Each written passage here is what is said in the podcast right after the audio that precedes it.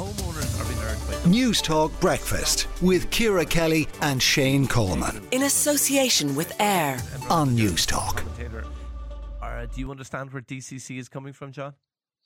Yeah, good morning, Shane. Yeah, absolutely.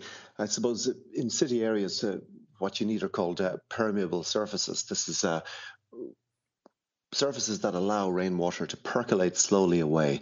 And I suppose the thing, Shane, is that in recent years, of course, we're getting more and more rainfall, uh, and particularly the, the, the pattern of rainfall distribution has changed. In other words, we're getting uh, torrential rain, and this basically requires somewhere for that rain to, to slowly permeate rather than flashing off. And the issue for Dublin City Council is that uh, more and more um, homeowners are deciding to concrete over their gardens, uh, convert their gardens in, into uh, parking spaces, and in some cases for, for renting out those spaces to commuters.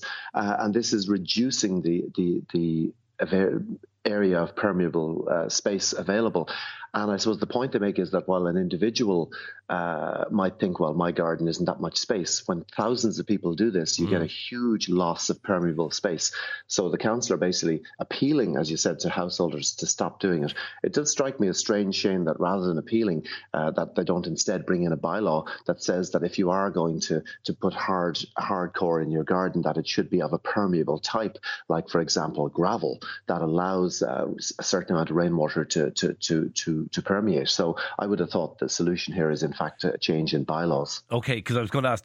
Currently, there's no legal impediment. Uh, I presume there might be a planning uh, that would stop you opening up your garden. For example, I know the road I live on, you you can't park in your garden, and you'd have to take away. I think it would it would it would be in breach of uh, the planning rules.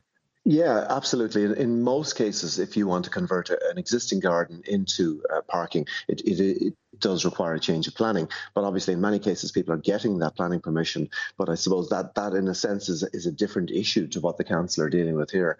And I think the uh, a particular challenge for them is that sort of within the canals and in the older kind of red brick parts of Dublin, uh, many of our of our suburbs operate on what's called a combined sewage system, and that means that basically uh, rainwater and sewage are being are, are using the same system. So that means that in the event of of of, of a torrential rain, you're likely to get uh, not just uh, like a real problem with, with the overflow of sewers. So that obviously represents a public health uh, challenge as well. And that comes back to my initial point that to me it seems strange uh, that the solution, rather than appealing to people's good nature, uh, if it is a public health issue, if it's an environmental issue, surely the thing to do is to bring in bylaws that actually uh, achieve the same result. Because I think appealing to people's better nature is uh, of it's a, of limited effect. Yeah. Okay, John Gibbons, environmental journalist, commentator. Thank you for talking to Newstalk Breakfast this morning.